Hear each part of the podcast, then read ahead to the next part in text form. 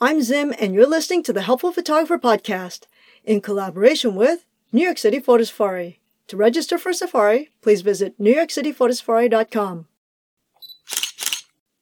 I know, I said I was done talking about tripods, but this isn't actually about tripods.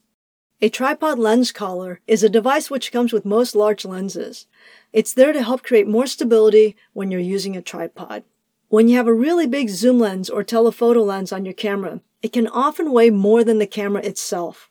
So if you mount the camera to a tripod, it tends to make the whole system front heavy, so a little bit tippy. The collar allows you to mount the lens to the tripod, which will help center the entire system over the tripod, making it a lot more stable. This is really good.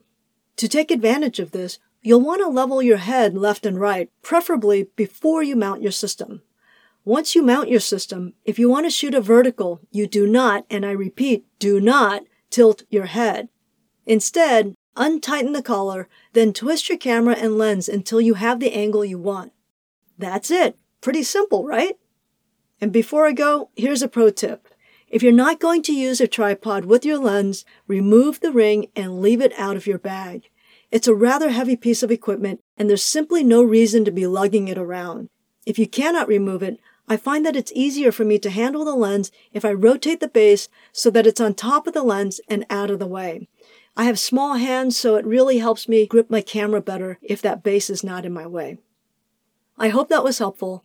Until next time, keep on shooting.